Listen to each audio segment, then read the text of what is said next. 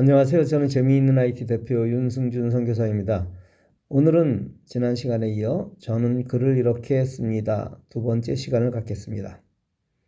저도 마찬가지임을 먼저 밝히지만 모든 사람은 무언가를 배울 때 자신이 원하는 방법으로 또 자신이 이해할 수 있는 수준으로 배우기를 바랍니다. 그러나 이렇게 배울 수 있는 것은 그리 많지 않습니다. 대부분은 내가 이해하지 못하는 무언가를 먼저 배워야 합니다. 즉, 내가 다루어 보지 못한 새로운 도구 사용법을 먼저 익혀야 가능하다는 뜻입니다. 이게 싫다면 남들은 전기톱으로 뚝딱 헤치워 버릴 일을 톱으로 많은 시간을 사용해야 하고 또 결과도 좋지 못하게 됩니다.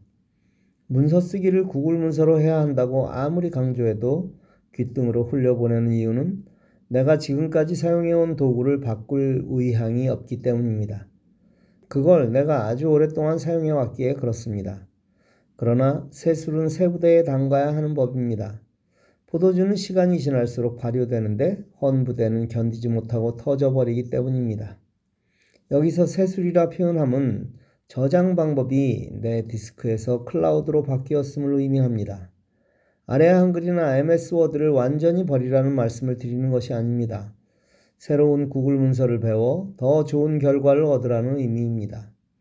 워드 프로세서를 사용하는 이유가 무엇인가요?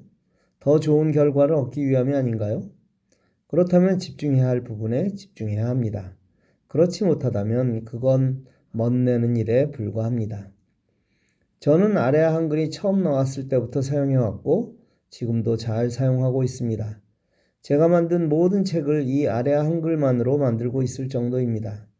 그러나 새 글을 쓸 때는 무조건 구글 문서를 사용합니다.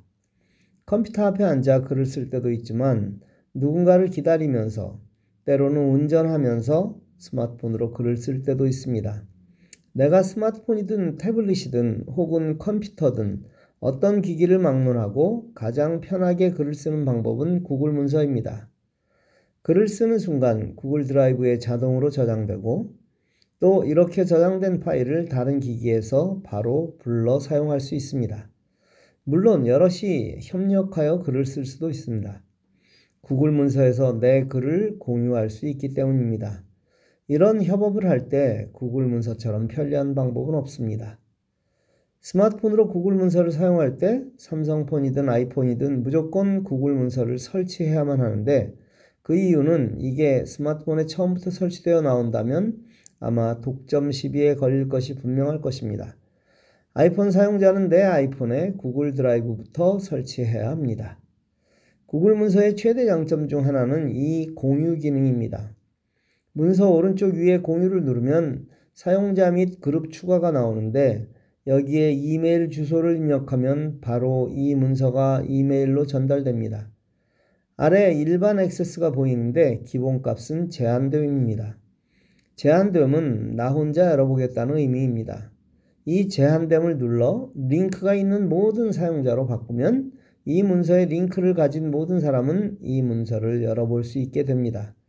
이때 조건을 줄 수 있습니다. 오른쪽에 보면 viewer라고 보일 텐데 이 viewer는 이 글을 보기만 하는 사람입니다.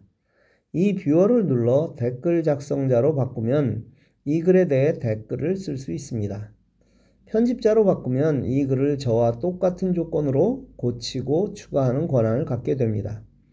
따라서 협업하실 경우 이 방법을 사용하시면 됩니다.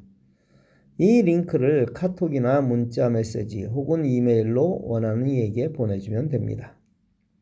이 링크를 받은 사람은 주어진 권한에 따라 보기만 할 수도 댓글을 달 수도 또 글을 수정하거나 추가할 수 있습니다. 자기 생각이나 원하는 바를 글로 씁니다. 그리고 그 글이 많은 사람이 읽기를 원합니다. 그렇다면 구글 문서를 이용하십시오. 지금까지는 워드 프로세서로 글을 작성하여 PDF 파일로 만들어 보내셨을 것입니다. 그 이유는 PDF 파일은 스마트폰에서 또 컴퓨터에서 쉽게 읽히기 때문입니다. 그런데 이렇게 만든 파일은 글자가 작게 보여 실제는 읽지 않습니다. 구글 문서를 공유하면 이런 문제에서 해방됩니다. 문서를 작성할 때 글자 크기를 18 정도로만 하면 읽기에 불편함이 없지만 일반 크기로 보내도 카톡으로 보낸다면 정말 편리한 방법이 있습니다. 링크를 클릭하면 상단에 글자 크기를 조절하는 가, 가라고 보이는 버튼이 있습니다. 이걸 눌러 크게 확대할 수 있습니다. 글자의 50%에서 200%까지 확대할 수 있는데 25%씩 증가 혹은 감소할 수 있습니다. 이렇게 하면 한 화면에서 글자가 자동으로 확대되어 아주 잘 보입니다. 구글 문서로 작성된 문서를 보내려면 이 방법으로 보내시기 바랍니다. 선교사님들의 선교 보고도, 목사님들의 칼럼도 이런 방법으로 보내면 독자들이 아주 쉽고 편하게 읽을 수 있습니다. 저는 여러분이 잘 아시다시피 EXIT라는 전자잡지를 발행하고 있습니다. 얼마 전까지는 카카오 채널에서 포스트를 열고 구글 문서에서 작성한 글을 복사해서 붙여넣기를 했습니다. 그런데 이렇게 할 경우 일은 아주 쉽지만 문제가 있습니다. 즉, 글의 모양을 전혀 낼 수 없다는 것입니다. 물론 가장 큰 장점인 몇 명이 글을 읽었는지를 정확하게 알 수 있습니다. 그러나 구글 문서는 바로 이 부분 몇 명이 읽었는지를 알 수가 없습니다. 그래서 이 두 가지, 즉 카카오톡 채널과 구글 문서를 동시에 사용하는 것입니다. 문서의 원본은 구글 문서로 만듭니다. 강조할 부분을 강조하고 색도 바꾸고 밑줄, 이탈릭체 등 다양하게 꾸밀 수 있습니다. 그리고 이 링크를 카카오 채널의 포스트에 올리는 것입니다.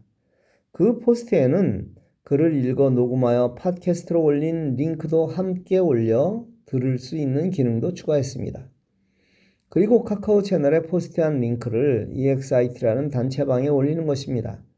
이렇게 하면 내가 구글 문서로 작성한 글을 몇 명이 읽었는지 알 수 있고 독자들도 일반적인 포스트와 달리 구글 문서를 읽게 되어 더 쉽고 편하게 글을 읽을 수 있는 것입니다. 물론 이렇게 카카오톡으로 보낼 경우 구글 문서에 보내면 가, 가라는 본인이 확대하여 편하게 보는 기능이 사라집니다. 따라서 글자의 구글 문서의 기본 크기를 변경해야만 합니다. 저는 글을 쓸 때는 12로 시작했지만 최종에는 20으로 바꾸어 완성합니다. 이렇게 하면 대부분의 스마트폰에서 편하게 글을 읽을 수 있게 됩니다. 제가 사용하는 이 방법은 물론 제 스스로 가장 효과적인 방법을 연구하여 사용하는 것이고 아마 유일한 방법일 것입니다. 저만의 노하우를 왜 공개할까요? 저는 먼저 배운 사람이 그 비법을 알려주어야 사회가 발전한다는 신념을 가지고 있습니다. 그리고 그렇게 해야 공개한 사람도 또 공부를 계속하기 때문입니다. 사실 이 방법은 글로 배우기 쉽진 않지만 강의 한번 보면 정말 쉽게 따라 하실 수 있습니다. 그래서 여러분에게 강의 참여를 강조하는 것입니다. 오늘 내용 어렵게 생각하지 마시고 천천히 꼭 적용하시길 바랍니다. 감사합니다.